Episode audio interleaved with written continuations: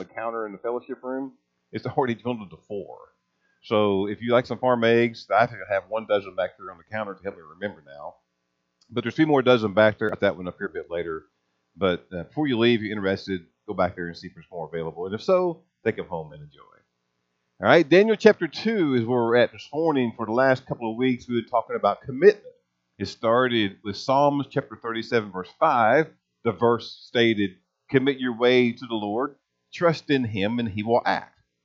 That was Psalms 37, verse 5. We transitioned away from the Psalms to the book of Daniel last Sunday and turned to Daniel chapter 1 and reviewed an account of Daniel and his three friends. The King James identifies the three friends as the children of Judah in chapter 1, verse 6.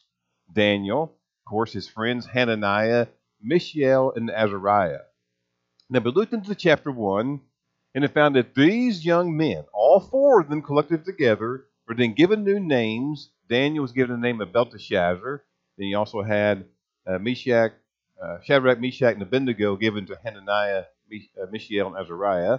They're given all new names, which is the first portion to get them to conform to the Babylonian system. And then the king, which will identify him today, in case you forgot who he is, told them they need to be able to form the, uh, into a particular diet. They changed from their names to a particular diet. Daniel and his three friends did not partake into the diet. They remained faithful and true and proved to be a great illustration for us of what it takes to be committed. Now, recall, they did not give in to the pressure that was forced upon them to conforming to the worldly system or the Babylonian way. We took all that written in the first chapter, we read the entirety of the first chapter, and found then that it emphasized devotion, love, and commitment. And that we too can also be devoted, loyal, and committed by giving ourselves wholly or entirely to Jesus. Secondly, to have an unending preoccupation, even borderline of obsession with the glory of God. And thirdly, we talked about an application point to have an unswerving loyalty like these young men did to God. That was all in the past. That was last week. Today we turn to chapter 2. But today we see then another example of commitment, as will kind of be the case in several chapters pertaining to Daniel. But we move further in not just an illustration of commitment. Yes, we move now into a series on Daniel called Dissecting Daniel. It'll take us several weeks to get through it. Before we read the text, it's an interesting aspect to find out that Daniel is almost like two books in one because it can be divided into two segments. You get chapters 1 through 6, which is talking about commitment, faithfulness, loyalty, not only by Daniel, but also of God to his people. But then you find in chapter 7 through 12 a completely different story. It changes considerably as it gets away from the stories and things pertaining to Daniel and his friends and talks about future things to come. It's apocalyptic, talking about end times. So within Daniel, you have two books really within one is divided in chapters 1 through 6 and in verses uh, chapter 7 through 12. And again, it's going to take us several weeks to get through all of Daniel, but it's going to show us that there seems to be a repetitive theme no matter where you land in the book of Daniel. And the theme then is this that God is in control. God is all knowing and rules over all nations and people and rulers. God will deliver the faithful, which would be us as Christians, and will follow him. That's a theme we'll have quite often through the book of Daniel. But today, we go to chapter 2. We're not going to read all of chapter 2 today. Chapter 2 is 49 verses. We're only going to read 19 verses this morning in our first segment and first look at Daniel chapter 2. So stand with me this morning as we do to honor the reading of the word like we do each and every week. Again, only 19 verses today in our reading, and we'll pick up more of the second chapter next week and expand upon what we learned today in Daniel chapter 2. So Daniel chapter 2, verse 1 says, In the second year of the reign of Nebuchadnezzar, he is the king, Nebuchadnezzar had dreams. His spirit was troubled, and his sleep left him. Then the king commanded that the magicians, the enchanters, the sorcerers, and the Chaldeans be summoned to tell the king his dreams. So they came in and stood before the king. And the king said to them, I had a dream, and my spirit is troubled to know the dream. Then the Chaldeans said to the king in Aramaic, O king, live forever. Tell the servants your dream, and we will show the interpretation. The king answered and said to the Chaldeans, The word for me is firm. If you do not make known to me the dream and its interpretation, you shall be torn limb from limb, and your houses shall be laid in ruins. But if you show the dream and its interpretation, you shall receive from me gifts and rewards and great honor. Therefore, show me the dream and its interpretation. Or verse 7, they answered the second time and said to the king, Let the king tell the servants his dream, and we will show its interpretation. The king answered and said, I know with certainty that you are trying to gain time because you see that the word for me is firm. If you do not make the dream known to me, there is but one sentence for you. You have agreed to speak lying and corrupt words before me till the ch- times change. Therefore, tell me the dream, and I shall know that you can show me its interpretation. The Chaldeans answered the king and said, There is not a man on earth who can meet the king's demand. For no great and powerful king has asked such a thing of any magician or enchanter of Chaldea. The thing the king asks is difficult, and no one can show it to the king except the gods, whose dwelling is not with flesh. Well, because of this, the king was angry and very furious, and commanded all the wise men of Babylon be destroyed. So the decree went out, and the wise men were about to be killed, and they saw Daniel and his companions to kill them. Then Daniel replied with prudence and discretion to Arioch, the captain of the king's guard, who had gone out to kill the wise men of Babylon. He declared to Arioch, the king's captain, Why is the decree of the king so urgent? Then Arioch made the matter known to Daniel. And then Daniel went in and requested the king to appoint him a time that he might show the interpretation to the king. Verse 17. Then Daniel went to his house and made the matter known to Hananiah, Mishael, and Azariah, his companions, and told them to seek mercy from the God of heaven concerning this mystery, so that Daniel and his companions might not be destroyed with the rest of the wise men of Babylon. Then the mystery was revealed to Daniel in a vision of the night. Then Daniel blessed the God of heaven. Well, Father, Lord, we thank you for this reading today, Lord, we thank you for how we can get into the book of Daniel and what we shall learn from it. I pray today, Lord, as we see the actions again of Daniel and his friends, that is another example of commitment and loyalty. But let us also see, Lord, today that you're just as loyal, even more loyal than we are. You're loyal and committed to us, Lord, as people, particularly as your children. So I pray to the, Lord today, Lord, that we would just glean that and from this insight from that, Lord, and just and just recognize that we're so blessed to be called the children of God. Lord, let us learn from the text today and apply. Be thankful. Thankful that you're our God. In Jesus' name we pray. Amen.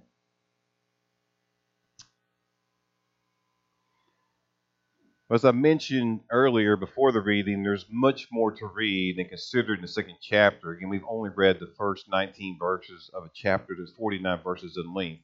But we stop here because some important things have already happened it kind of begs a little bit of explanation and then also some application that shall follow. So notice first that we have to know in the storyline, we learned a little bit last week, we get more this week about who the king is. And we mentioned obviously the king is none other than Nebuchadnezzar. Now, in case we missed it, it's mentioned twice. It's mentioned in chapter 1, verse 1. And then now in chapter 2, it's mentioned again. But notice in comparing the two verses, chapter 1, verse 1, where it tells us the king is Nebuchadnezzar. In chapter 2, verse 1, again, the king still being Nebuchadnezzar. There seems to be, among some people, a small problem that maybe bears a little bit explaining. Because the surface there seems to be a, maybe a discrepancy as you get into the book of Daniel. Because chapter 1, verse 1 says it's the third, third year, whereas chapter 2, verse 1 says it's the second year. And, and it's all really within the same confines of time really within the pages. So we people ask, well, how can this be? How can it be third year in one chapter and now the subsequent chapter be the second year? How, how can this be? But the explanation may be as simple as the method in counting, meaning that within the Babylonian system, a king's year of service are counted in the way that people numbered their birthdays. We had three birthdays today, and no one advances till their birthday until they get to that day. Meaning that my birthday is also the month of May. So I'm going to turn 60. But I don't say I'm 60 until I get to that particular day. I don't, for that matter, even say I'm 59 and a half, or 59 and two thirds, or 59 and 11 twelfths. I actually wait till that day. Kayla, quick, give me that look. I actually will turn 60 on that day. So it's like the same for kings. I mean, even though Nebuchadnezzar might have well been in his third year of service, he actually only had completed two full years. I'm going to turn 60, but I won't turn 60 until May 28th. So I'm actually 59 and some days until that day. Even though I'm in my 60th year. But the day after my birthday, I'll be in my 61st year. But I don't say I will be 61 until the following year, despite what Kayla says. Don't listen to her. But if somehow that's confusing, we can also think of it another way. That, like in our public school system, when you finish your senior year in school, you've graduated 12 grades. But you've actually been in school, county kindergarten, for like 13. So it's, it's another way of counting. And that way, maybe it clears up some of the confusion that exists maybe within the text between chapter 1 and chapter 2. But there's another matter besides maybe the date thing and the years that he served. Another interesting item we find in Daniel chapter 2 is in verse 4, how the men, the Chaldeans mentioned here in particular, speak Aramaic. If you like the King James Version, it doesn't even mention Aramaic. It mentions Syriac, which is really the same thing, which happens to be something that occurs also in the book of Daniel. There is a third language introduced in the book of Daniel. As we know, the Old Testament is written in Hebrew, the New Testament written in Greek but a portion of Daniel is also written in Aramaic or Syriac if you have the King James Version. So it shouldn't actually add any confusion. We know that the majority of the people spoke Hebrew, but maybe a few of the men, the Chaldeans in particular, in the Babylonian system of world, really didn't understand all the Hebrew. So a widespread language was understood by many diverse people, and one of them happened to be Aramaic. All kinds of different people collected for the king to help serve him. But the most important thing then you get to in Daniel chapter 2 is the dream. Yes, Nebuchadnezzar has had a dream. Most likely everyone in this room has had dreams. But Nebuchadnezzar's dream has an interesting twist. And that he requests for it to be interpreted, which may not be unusual, but it also then he wants them to tell it what it is. But notice as Nebuchadnezzar has his dream, according to what we learned early in the second chapter, he's troubled greatly by it. And we may ask, well, yeah, we may have some silly dreams and maybe troubled, but he's really kind of seriously troubled. And, and maybe the question is why? Why would Nebuchadnezzar, I mean, it's common to have dreams. Why would he be so greatly troubled by just having a particular dream? And the answer is because dreams in that day and time were considered to be messages from the pagan gods. It's the notice how it mentions gods in the text with a little g, and all their gods were supposed to have sent them a message in dreams. And then astrologers then were expected to interpret them, which is what he's demanding from his people around him. I mean, usually the astrologers could give some sort of interpretation as long as they know what the dream is about. The king, someone special like in his status, would have the dream, would share it with somebody, those people would come along, the astrologers and chanters, and they would actually tell the king what it meant by what they understood and what they learned. But this time it's different. Nebuchadnezzar wants them not only to interpret which was common, because he's troubled by it, he wants to understand what it means, but this time he wants them to tell him what he dreamt. And as you go through the text and learn from that, even into next week, we find that they cannot. And they fail miserably. And that itself then reveals a first truth of application for us this morning. And the truth is this that without God, human efforts will fail. In the account, we're learning here that the human efforts relates to the interpretation of the dream. But for the bigger picture, it can also indicate that we as people are powerless. Those astrologers, enchanters were powerless to be able to interpret the dream, really, and not even have any idea about what he dreamt. We're all powerless. Human efforts without God will fail. We must have God in our lives because we ultimately are powerless. There's many examples to choose from to solidify this point. The one I was thinking about last week was the story of Gideon, found in Judges chapter 6 and 7. You may know the story, but if you do, then they do not, let me familiar, refamiliarize you with it.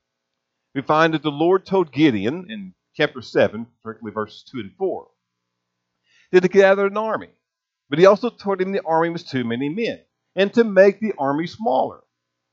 Now, interestingly, to reduce the army, to reduce the number of men, which is collectively at 32,000 at this point, God tells Gideon in verse 3 that any men who are trembling with fear could go home.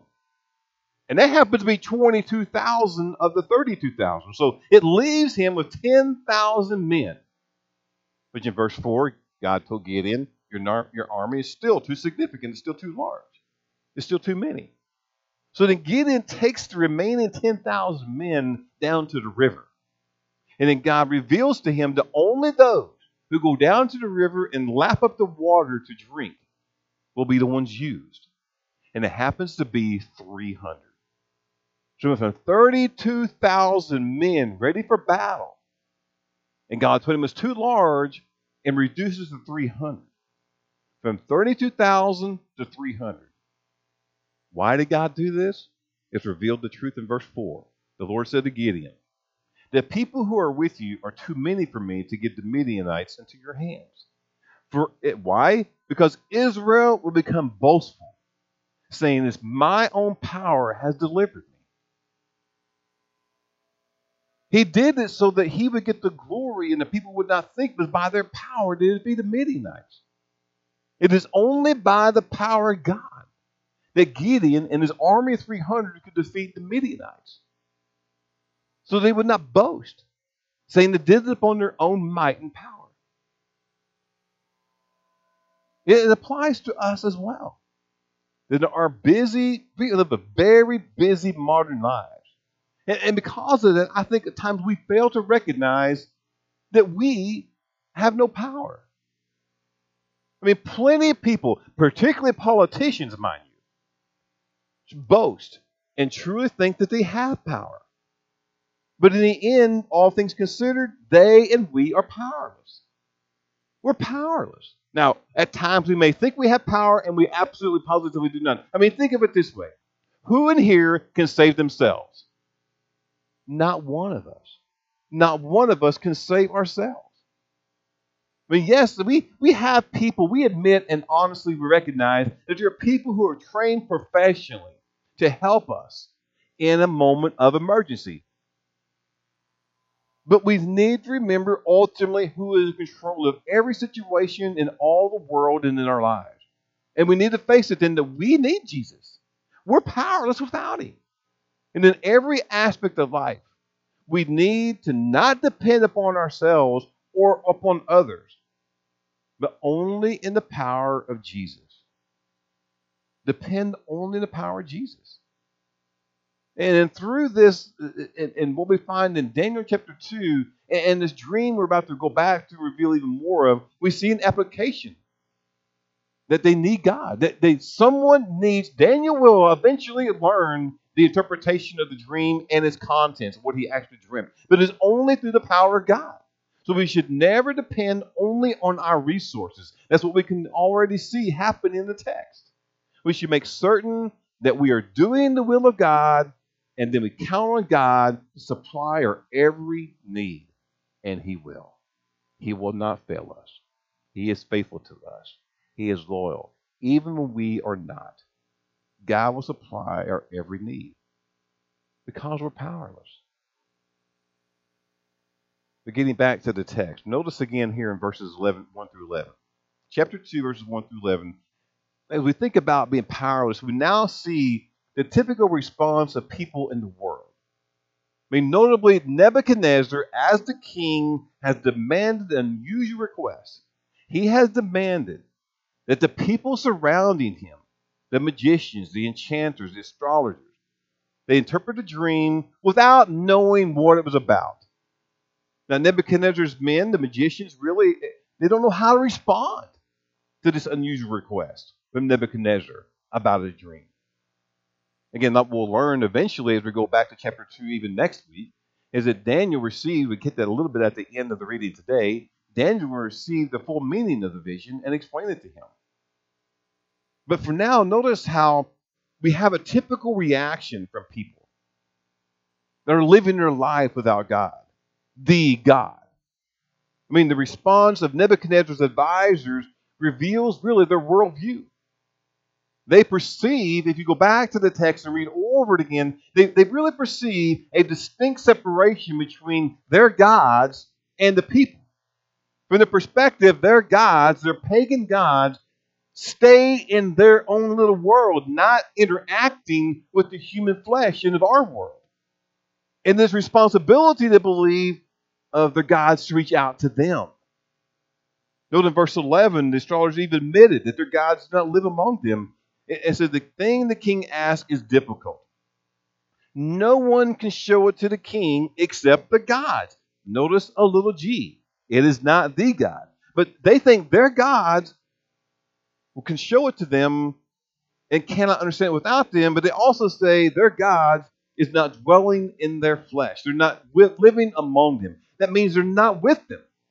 They're not living among them. So I'm thinking as I'm reading through the book of Daniel in chapter 2, when I get to verse 11, when they say no one can show it to us except the God who's dwelling among the flesh, I'm thinking, no kidding. Because they don't even exist. Those little pagan gods are worthless. They don't exist truly at all. But they're actually thinking that they do, and they're wanting their gods to interpret the dream for them and to tell them the meaning. But they said, but they don't even live among us. We got to wait for them to reach out to us. It reveals our second application point because our God the same God that Daniel serving, the once and only almighty, powerful, sovereign God. He is an active God with his people. He's always active in our lives.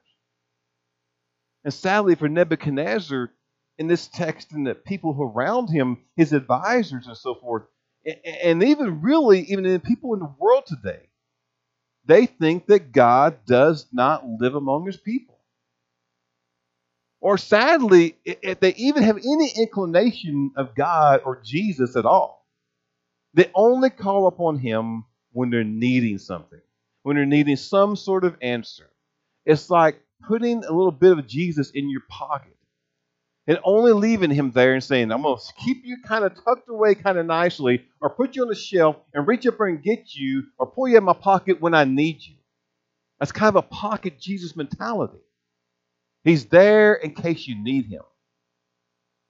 Pulling Jesus out of your pocket is a very shallow form of religion rather than relationship. I mean, we're actually supposed to be in relationship with Jesus. And for these astrologers, then going back to the text, we see there's no relationship with their gods. They don't even think they interact with them.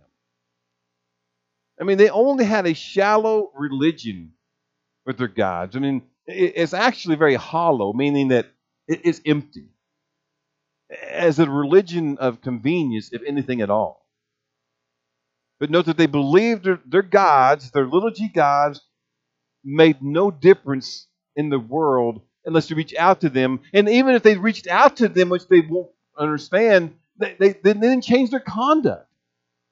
They go about living like they were living, even when their little g gods do reach out to them makes no difference at all in their conduct. But notice that maybe today the same still applies. Not the little g gods, but the Almighty God.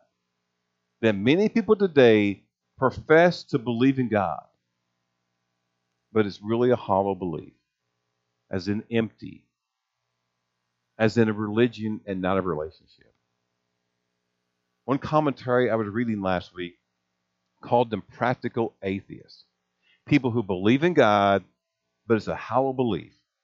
He calls them practical atheists because they believe in God, but they do not listen to God or do what He says. Makes no difference in their conduct. Commentary referred to them as practical atheists. They say they believe in God, but they do not listen to God or do what He says, and makes no difference in the life in which they're living. How would you like to be called a practical atheist? I don't think anyone wants that particular label attached to us. Because I could ask you a question and ask you, do you believe in God? And you say, well, yes, of course I believe in God. But do we actually listen and practice and have our lives to change? What we read or what we hear and what God tells us? Or for that matter, do we truly realize that God does live among his people? And he wants to change your life. Listen, God doesn't want anything less than all of you. He wants all of you. But we often only give him a small part of us. But it's what God wants. God wants our entire soul, our entire being. He wants all of us, not just a small portion of us. I mean, he longs, he greatly desires to have a meaningful and complete relationship with each and every one of his people. That's what he wants. He wants all of us, not a portion of us. God the Father wants all of us as his children. Now, similar to proud new parents like Josh and Jessica, or, or any new parent for that matter, not to single them out, but we've all been, if we're mature as adults and have had children, we know how we are with our children, especially when we have a newborn baby. When you bring your newborn baby home, you begin to love and care for the baby. You also know that you're in store for sleepless nights. And you also then recognize that you're going to work endlessly. Because you love and care for your newborn baby or any baby that you have, you're going to work endlessly to provide nourishment and provide all the things the baby needs. I mean, it's part of your creation. I mean, actually, God created, of course, but two people were joined together to make something wonderful a baby boy or baby girl. And so it becomes part of you. And you desire to see everything the baby needs and for the baby to succeed.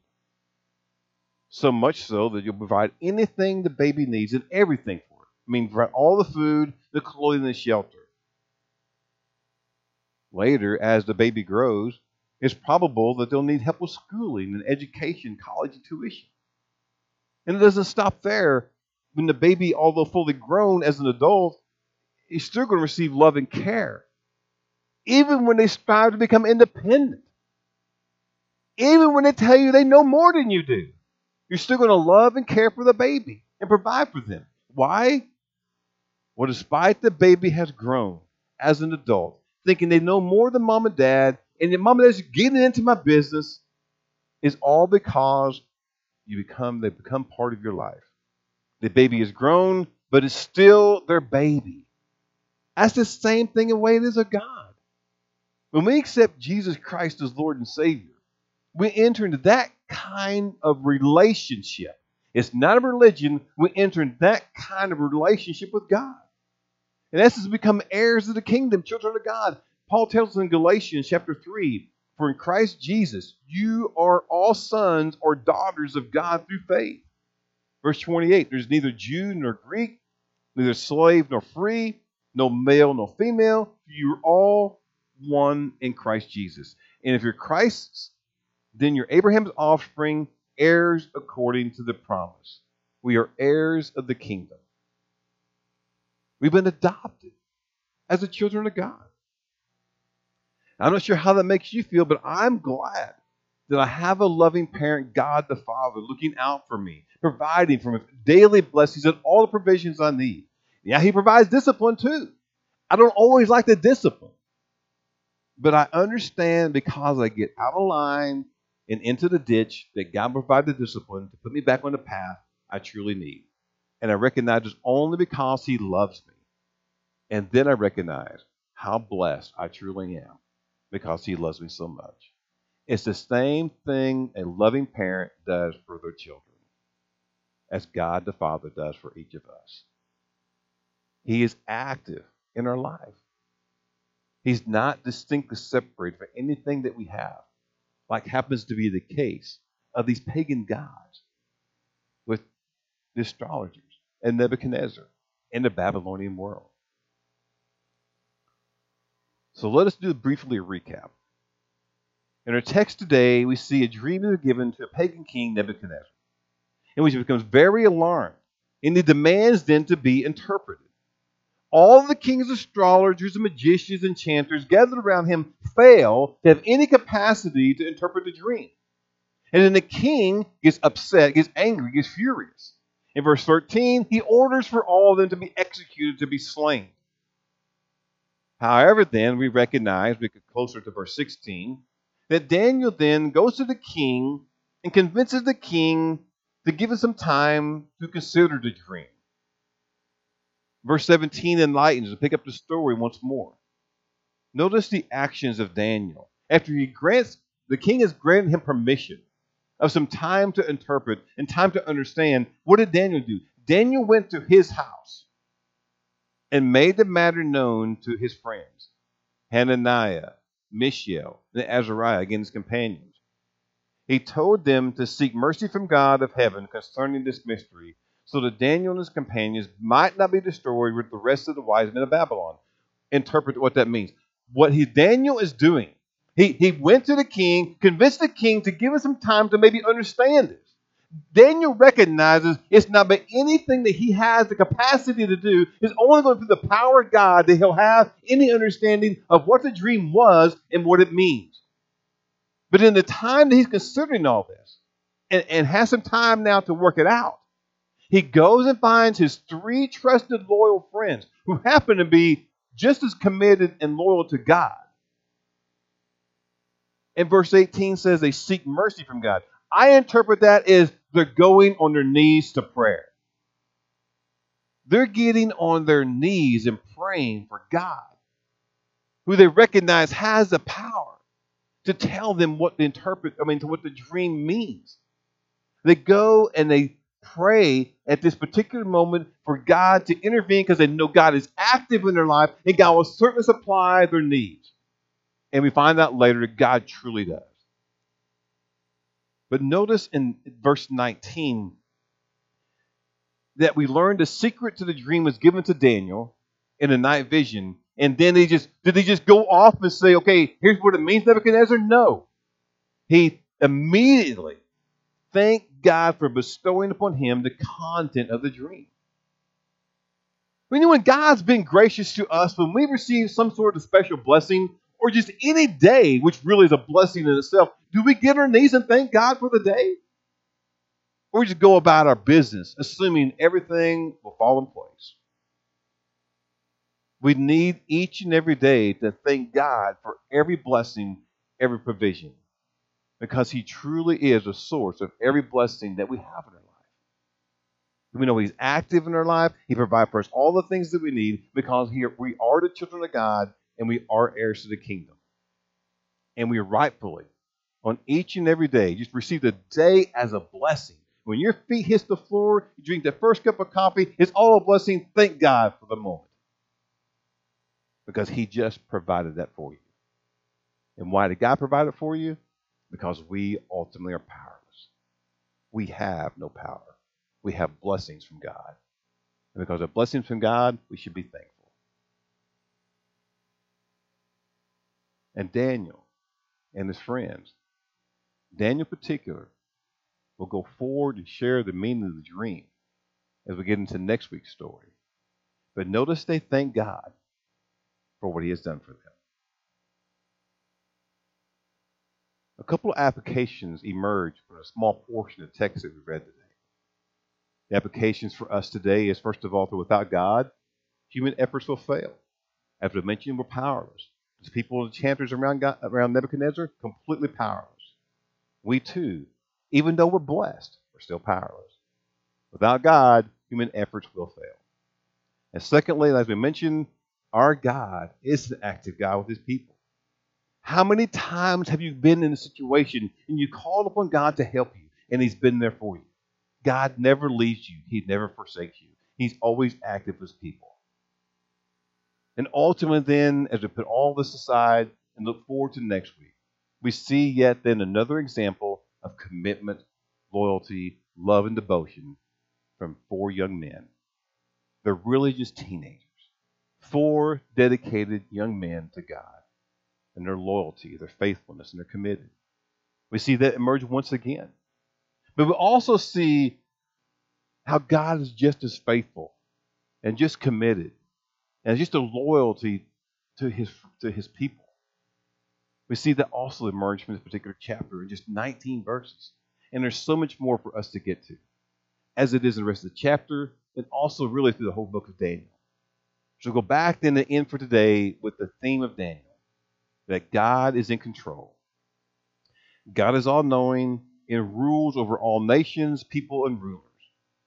And God will certainly deliver the faithful who follow him. We'll see more of this as we get into the story next week and finish chapter 2. But as we get ready to end today, ask yourself this moment right now. Are you trying to control your own life, pushing God aside? Or are you allowing God to control? We mentioned a couple of weeks ago how we seem to always want to be driving the bus, never want to be a passenger. It's time for all of us to recognize that we truly are passengers, that we're powerless, and that God is in control of all things happening.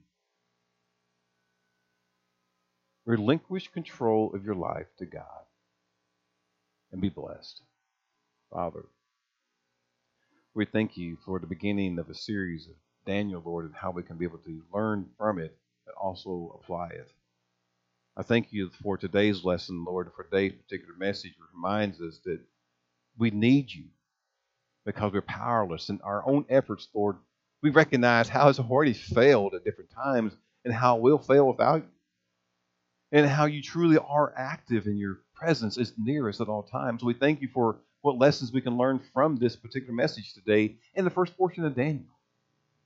But Lord, uh, I want to just pray today for anybody here this morning who does not truly recognize that you are an active God. And, and for anybody who is trying to control their own life, anybody that does not recognize that our efforts as humans will fail and that we need you. We need you, God. We truly need you. And for somebody here today, Lord, that thinks they do not need you, I pray you put it on their heart today to recognize they do. They're nothing without you. So, Lord, today we thank you for how this message just kind of tells us that we need you. Let us today reach out to you. We know you'll be there for us. Thank you, God, for always being there for us. Thank you for your Son. In his name we pray. Amen.